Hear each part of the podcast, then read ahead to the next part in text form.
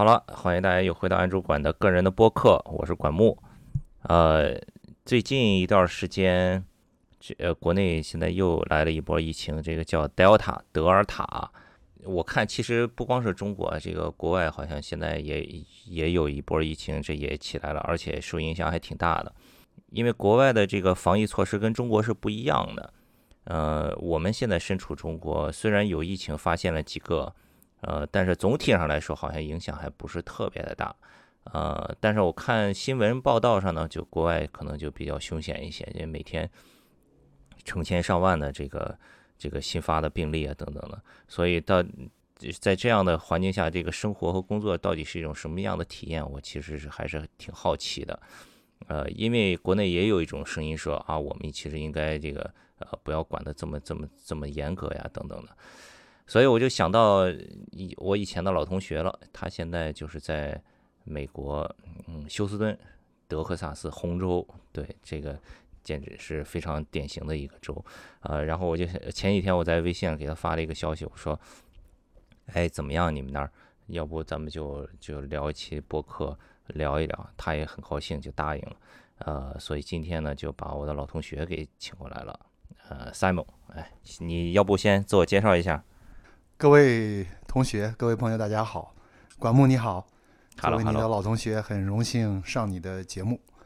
那先自我介绍一下啊，我叫张敬伟，嗯，当然很多人叫我 Simon，嗯，我呢现在住在美国休斯顿，我的职业呢是一名工程师，我在一家嗯比较大型的化学工化学品公司工作。然后因为要要要聊这个的时候呢，那个 Simon 就给我发了两条他们当地的这个新闻啊，就是讲最近这一波疫情的，有一个新闻挺逗的。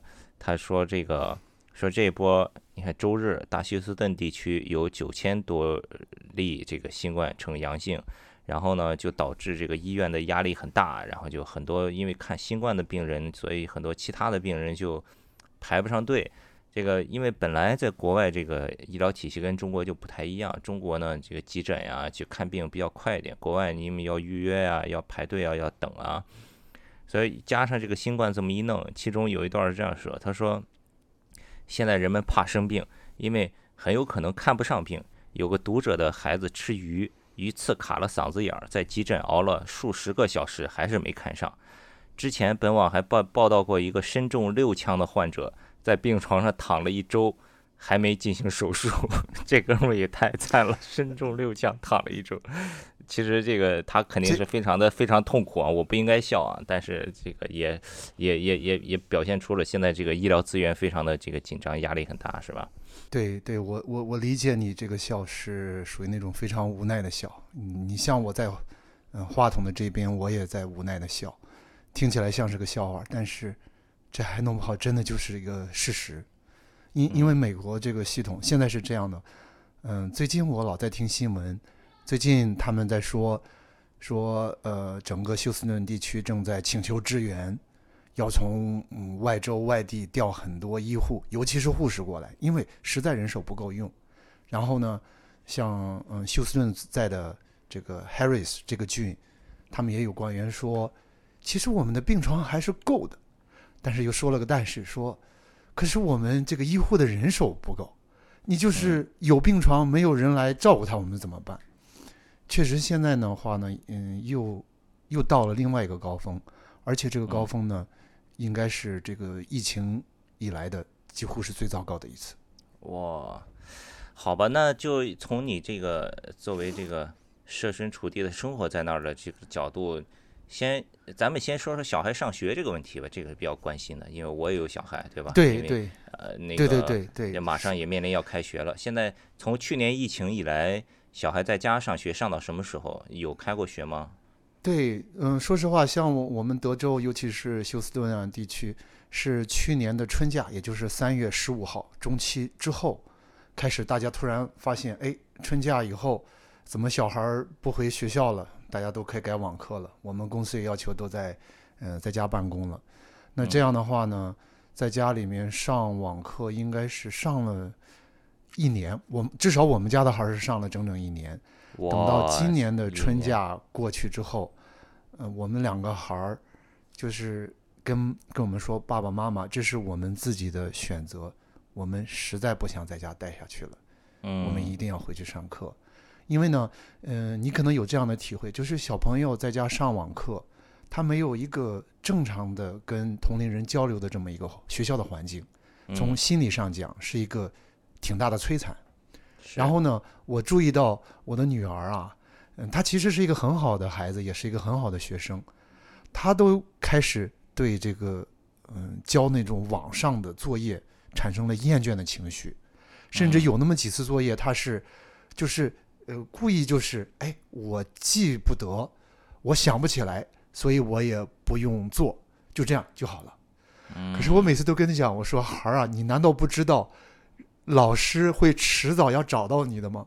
可是这就是孩子面对这种一些心灵心理问题或者一点什么，比如说小小的创伤一样的，他这一种反应，他宁可就是把它淡化，把它忘记，他选择这种方式来逃避。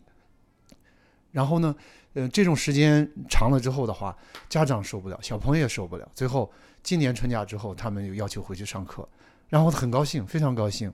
嗯，那嗯，回去上课现在还有疫情对吧？这个呃春假之后去上课，学校有什么这个疫情的控制措施吗？嗯，其实那个时候还好，因为那个时候大概回去上课的也就是三分之一到二分之一左右的人。哦，是自由那个时选择可以回去，候的话呢可以不回去。对对对，那个时候、哦对，呃，但是就是说，他把一个学期分成每每九个周分成一个阶段，你一定要提前选择接下来这个九个周的这一阶段，你要在家还是上网课。就是我们做出那个决定回去之后的话，那个时候其实学校里面嗯掌握的很好，大家都戴着口罩，经常洗手啊，怎么样消毒啊，等等等等，其实做的是很专业的。哎，呃，嗯很多东西其实都不需要说你必须要怎么着，必须要怎么着。你说你必须要戴口罩，这是没有问题的。但是呢，这个关键的问题就是在于这样，就是嗯，随着就是英国那个变种，你可能很了解啊，美国嗯之前去年的那个主要是英国的变种，先意大利，然后又英国变种，后来这个下去之后，然后呢就是今年的春假，我们回去上学之后，嗯，大家反复试一试，觉得哎这个还是可以接受的，可以处理得了的，嗯，另外也没有什么事。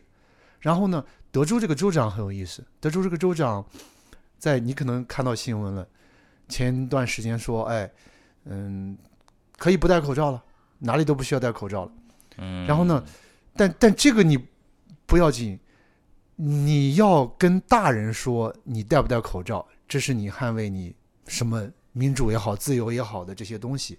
但是对于我们的孩子，就是说，美国现在还是这样一个现状：十二岁以下的还是没有疫苗可以打，因为还正在做哦临床实验。对于哦没有保护的，像我们家两个孩儿正好都在十二岁以下，这些孩子回去，那么他们没有这个疫苗来做这道防线，那你可以告诉他们说，你不戴口罩吗？我觉得这个是简直就是不用过脑子的，你一定要戴口罩，对吧？嗯而且老师也得戴口罩。可是这个州长呢，就是颁布了一条法令，就是说，我就是不让呃大家不能让大家强制戴口罩。你要是敢强制戴口罩，我就把你告上法庭。嗯然后呢，第一个起来反对的是休斯顿的这个 Harris 郡的这个学区，他们就直接是，你该怎么说，我们就要求我们整个学区一定要戴口罩。你要是不爽，我们法庭上见，打官司奉陪。然后呢，我我在的，其实我是在这个呃 Fort Bend，就是福变郡，福变郡的这个这个法官，他的话呢，呃，他前些日子临时发发了一个紧急动员令，说要求整个这个福变郡的所有的公共场合、政府机关、学校也好，都要求戴口罩。然后呢，这样的州长就立马把话放过来说，法庭上见，我们要打官司。这个时候呢，我们这个福变学区呢就开始犹豫，这个是强制呢还是不强制？嗯在我个人的话来讲，我觉得他们没有那样的胆量，他们不敢说这个话，说应该大家都都戴口罩。然后呢，就是在几天前刚发生的事儿，经过了就是说马拉松一般的，就那天晚上马拉松一般的辩论，呃什么商谈听证，最后投票以四比三的投票，就是好险的把这个要求戴口罩这个给通过了。啊所以在我看来，这个这个四比三也不是压倒性多数，是吧？不是不是，我就是觉得嗯好险啊。对，然后你知道这个完了之后，很多选民就炸了锅，就会有很多人在说：“哦，原来他是不支持这个的。”有的人就后悔说：“为什么嗯我要选他呢？”嗯等等等等。那当然，这个就是这个这套政治制度嘛，对，就是每年都在上演的这样一些一些故事。所以嗯，我们最担心的就是，嗯，其实他这些戴口罩与不戴口罩的这么一些，我们作为家长来讲，觉得这都不是不应该讨论的问题，这是显而易见的。但是这种东西被政治化了之后，这这种这种事本身就是让人是挺悲哀也挺着急的。那现在这一波疫情这个这么严重，那小孩上学还是照常的吗？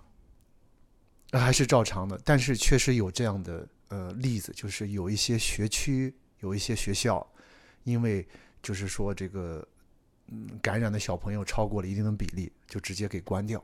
关掉的话，就打发剩下的孩子都呃回这个家，就是说大家都上网课了。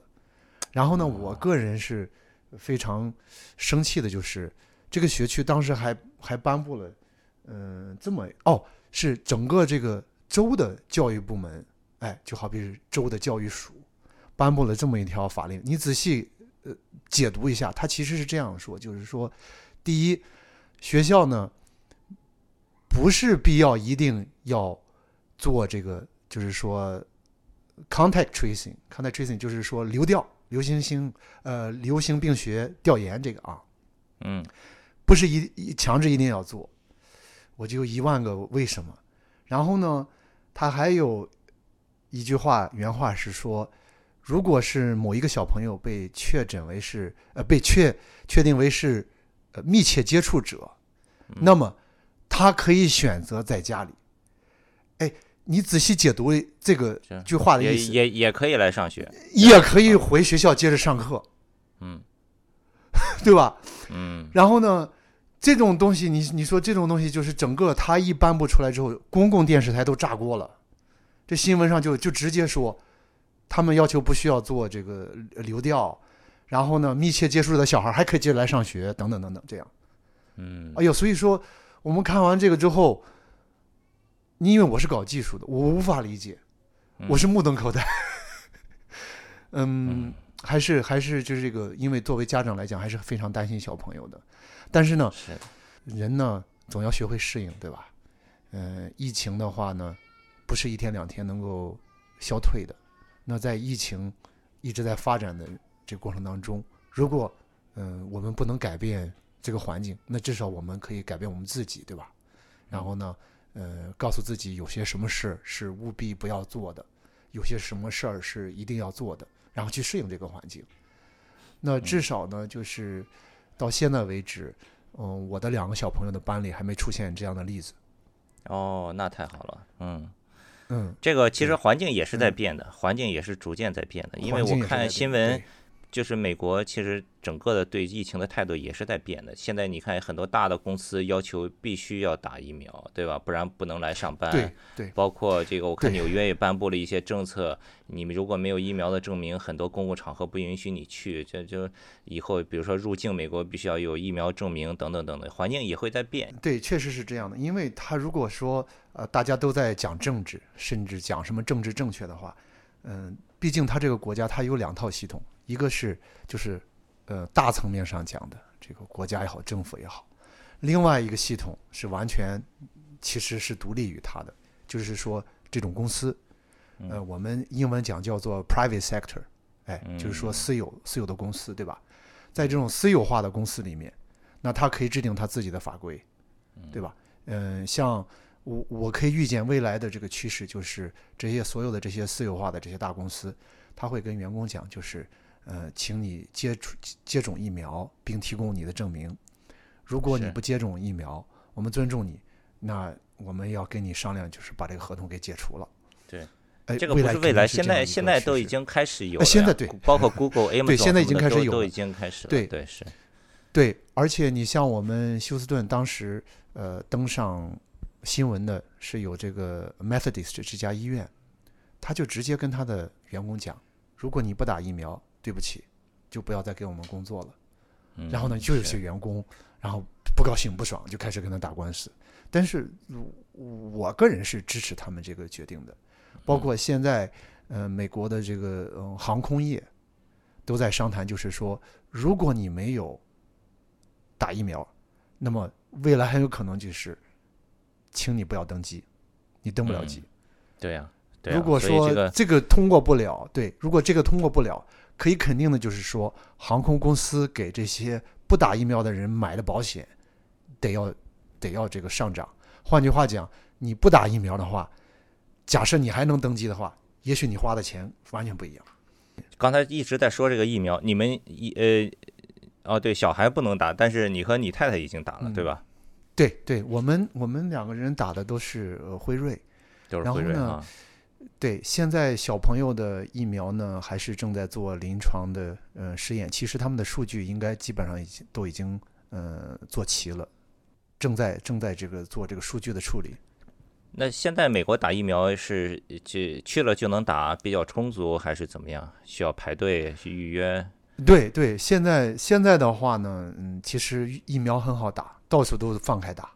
哦，嗯，经常你比如说你去 Costco，时而不时的你一进门儿，人就会有人举着牌子，就是现成的疫苗谁来打，赶紧过来打。是吧？是吧？对国内也是这样。对他他这个国家还是讲究你最好做个预约，让大家都这个好好准备一下，因为毕竟我们知道这个疫苗不好浪费。你说到国内这样，我给你讲个笑话。现在是休斯顿这个地区是，哎，你如果要还没打疫苗，你要打疫苗的话，奖励一百美金。哎，国内也有呀，上海那个偏一点的，以前那个像金嗯。山区啊什么的那些，就是对，都是还我听说是有三百块什么的，然后其他的就根据社区不一样，有的街道是给你发什么发米啊、发油啊什么的，但是最近就前一段这一波疫情起来以后呢，就是好多人就主动去打了，然后这些优惠可能也就没有了。我个人觉得还疫苗还是应该嗯打的，就是积极一点、主动一点，因为嗯。我觉得现在这个世界不管哪个国家，嗯、最终的命运都是要打开国门，还是要接着做生意嘛，对吧？是，那就是疫 疫苗总该打的总还是要打的，这就为什么我其实也花了点时间说服了我爸我妈把这个疫苗给打了。哦，对对对。嗯，是，哎，那说完了小孩和疫苗了，说说工作吧。工作这个因为疫情这个影响真的也是太大了。然后你到目前为止还是全部在家办公是吗？还是没有回到？呃，没有没有，是这样的，呃，我可以给你分享一下我的经历。呃，去年三月十五号，小朋友的春假完了之后，我们回去上班，听到的消息就是大家都回去办公吧。然后呢，就是每个人都会像这样值班一样，每个人都会有一周有一天回到这个单位里，就跟值班一样，对吧？嗯，这样断断续续坚持到去年的十月一号，然后我们所有的人都被告知说，除非你有特别理由，全部都回来上班。然后呢，我们一堆同事也是一万个为什么，就是真的是这样吗？这个还是很严重吗？呃，怎么就突然就？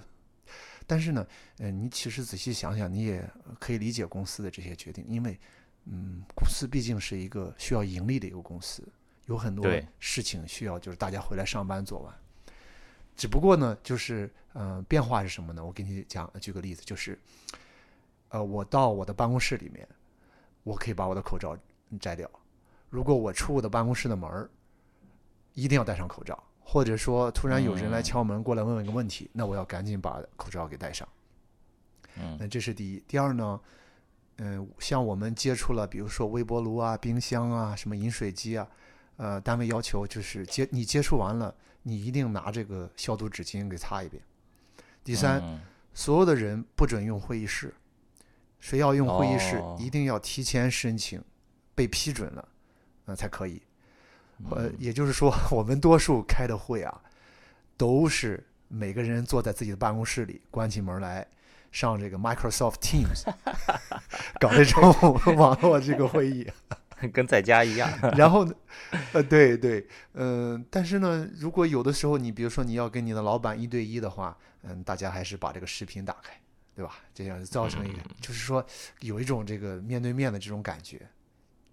但是这样的话呢，跟在家不一样的地方是什么呢？就是如果有的事儿你觉得你呃说不清楚，或者呃你想更快、更方便的说一下，你可以直接呃一一溜小小跑跑到同事门前去帮帮帮敲门。我一般不进人家办公室，我就站在走廊上，这样我们两个人就是隔一定距离这样说话喊一喊，很多事儿也能解决。是是是。所以去年十月份儿。嗯，回来之后呢，就一直坚持到现在。这个疫情对很多公司的这个办公方式的改变特别特别大。Google 到现在为止，全球都没有回去上班。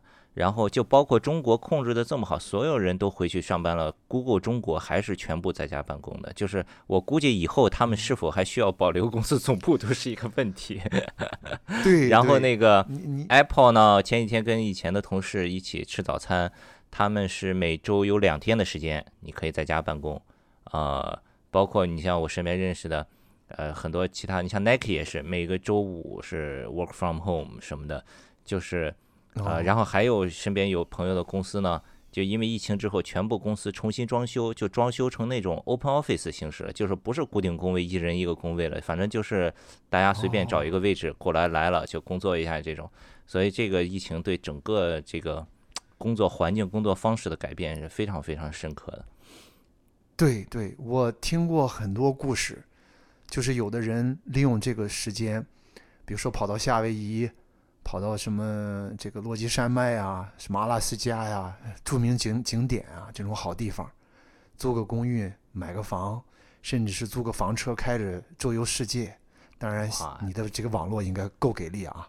对对，他们就这样。哎，一边旅行着，一边上着班，哇，这个确实是，我也听过这个。但是，但是我希望各位朋友千万不要认为这就是一个梦幻般的生活，因为我个人的体会是，在家上班其实更辛苦。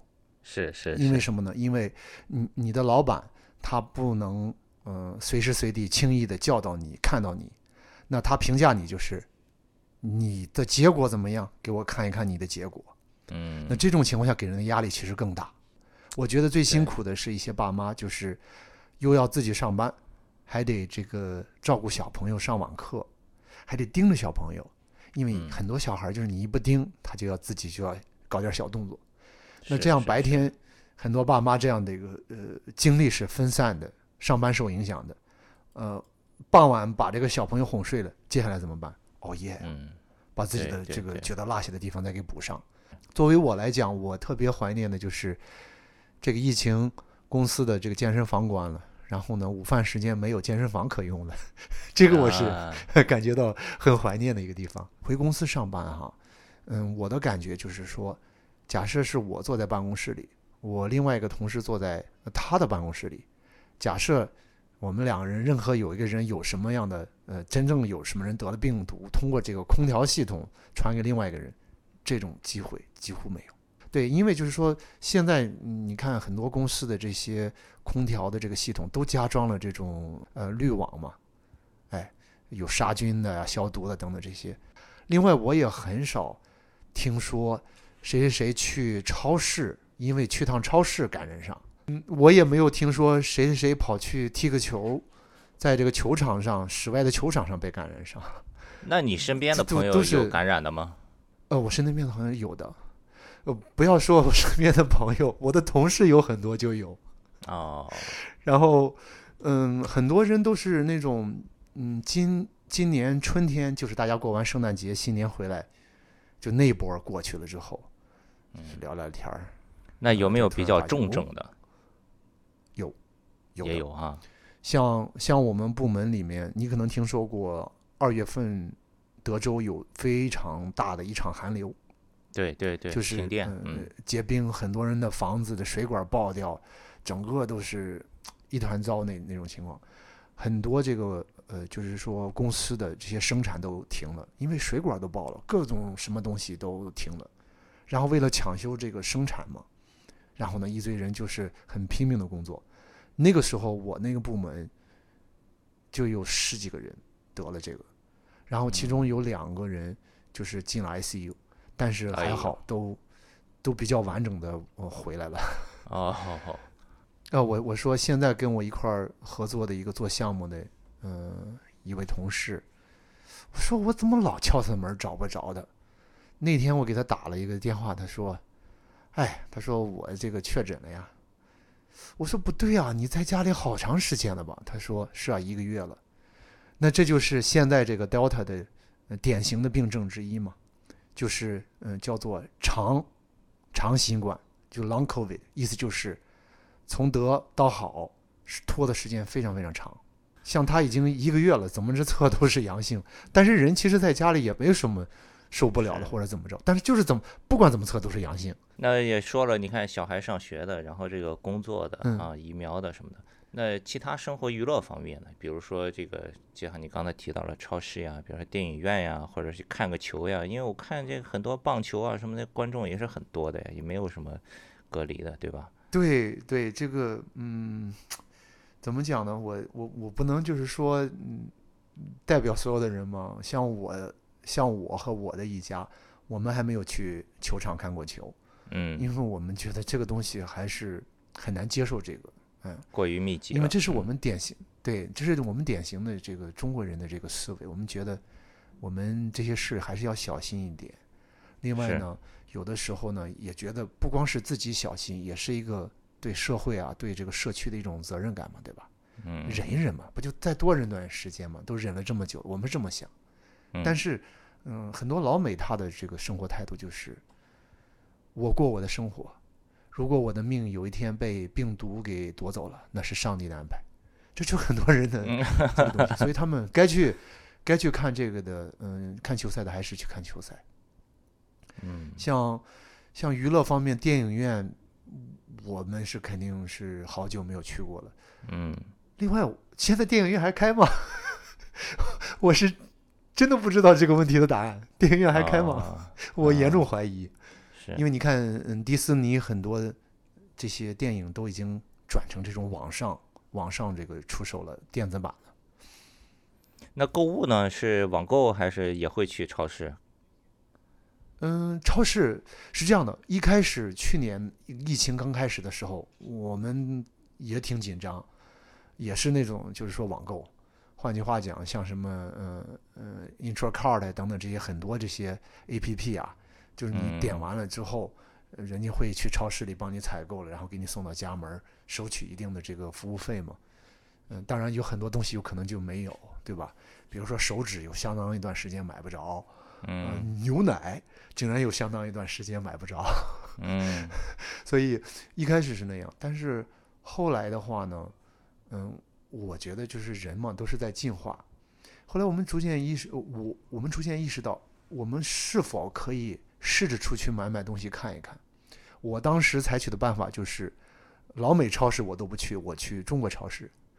呃，说来很好笑，就是武汉疫情刚开始的时候，我们不太敢去中国超市，因为那时候后来是只嗯去中国超市。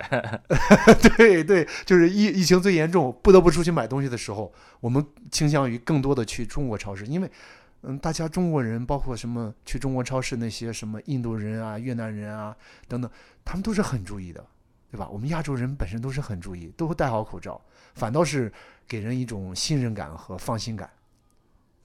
嗯然后过了那段时间之后呢，我又试着去一去美国的超市，呃，但是直到现在，美国超市我不是呃，嗯所有的美国超市我都去。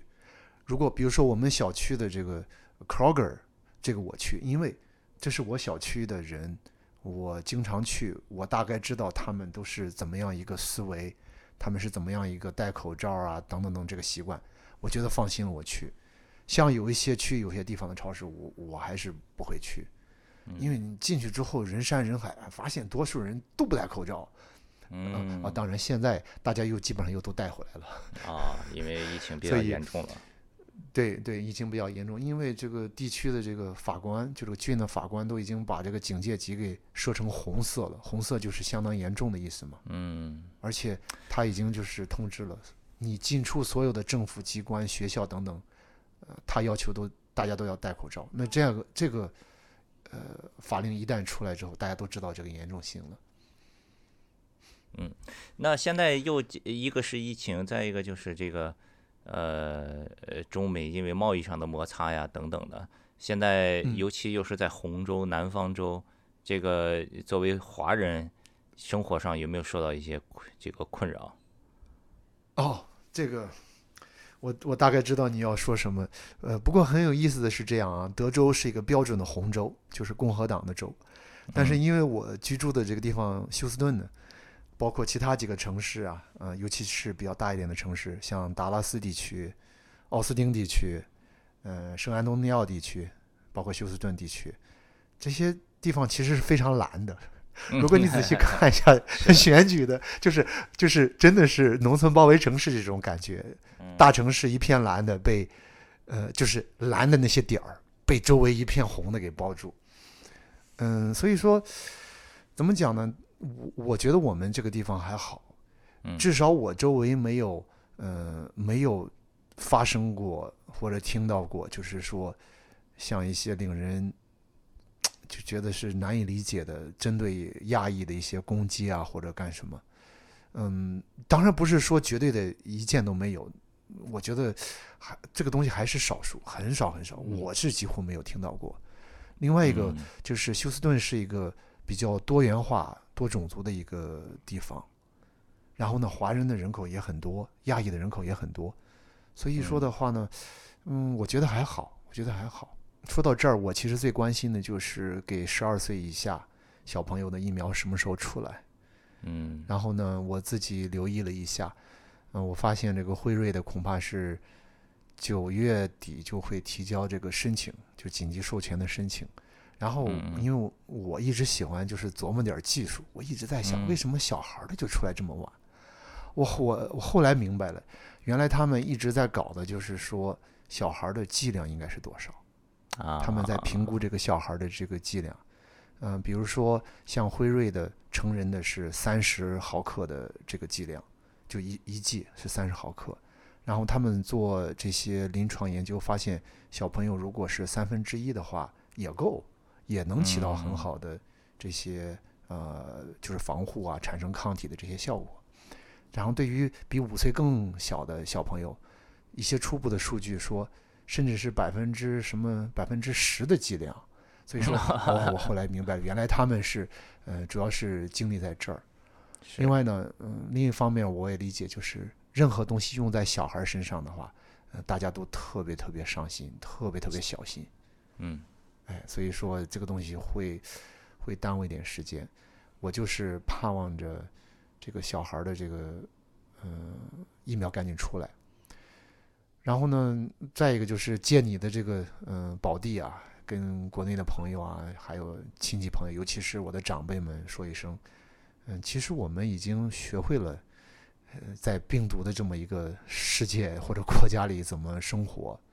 嗯、我们的话呢，嗯，还是还是就是说情绪是稳定的，呃没有没有那么糟糕，没有那么糟糕。包括现在的话，呃，我们嗯看新闻来讲，就是真正美国这边住院的这些人，大概有百分之九十五的人其实是没打疫苗的，因为有很多人他就是拒绝疫苗。哦，这么多呀，哦，对对，就是说住院那些人，基本上是呃百分之九十五的人是没打过疫苗的。嗯，换句话讲，只有百分之五的人打完疫苗的，就是啊、还是不应该会到要去住院那么样严重的这么一个地步。我觉得我一位队友，因为我踢球嘛，我球队一位嗯队友啊，嗯、他有句话我非常赞同，他说这个东西，呃，对于一个国家来讲，嗯、做政策制定的人是一种考虑，对于我们个人来讲，其实更多的是你对你生活的一个态度，以及你生活方式的一个选择。你要不断的根据呃目前的这种形势，然后反复权衡你的风险，在风险以及呃这个你想呃要的生活方面，然后不断的就是说调整调整，找到一个最好的平衡。这应该是一个比较呃理智的这么一个生活的方式。换句话讲呢，就是说，嗯，没有任何事是完全安全的，但也不是有任何东西都是那么可怕，嗯 好像要每天要这样胆战心惊。嗯，不需要。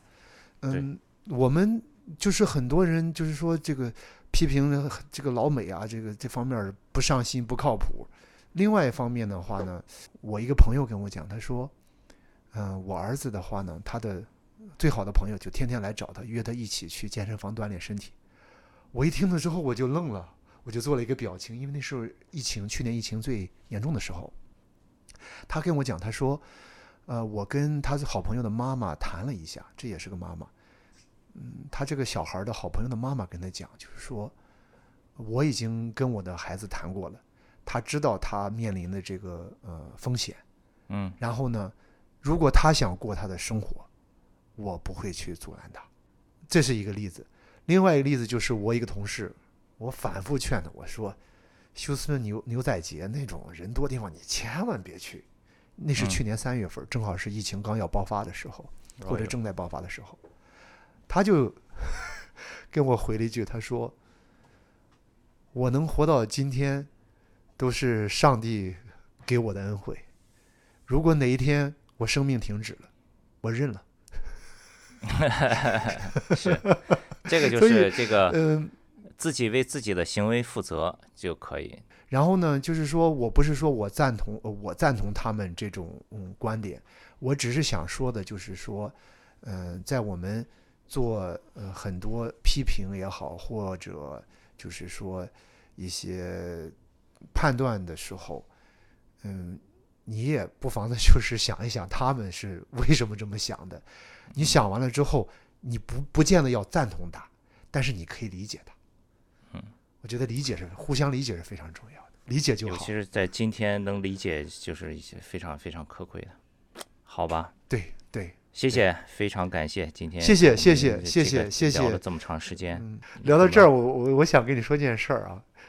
嗯你知道我对你印象最深刻的一件事儿是什么吗？啊是什么？是你上高中的时候穿着你舅舅的海牛队的队服，哎这个我印象太深刻了。我当时就觉得太牛了。我现在都不穿，都都不踢足球了，我操！好，那咱们就先聊到这儿，然后也祝你和你的家人都一直健康，好吧？也祝生活早日回归正常。咱们希望能在不久的将来再次见面吧。现在现在看还不知道是什么时候。呃，是啊是啊，但是随时欢迎的啊。好好好，好嘞，呃谢谢你，也祝你和你的家人身体健康，谢谢谢谢。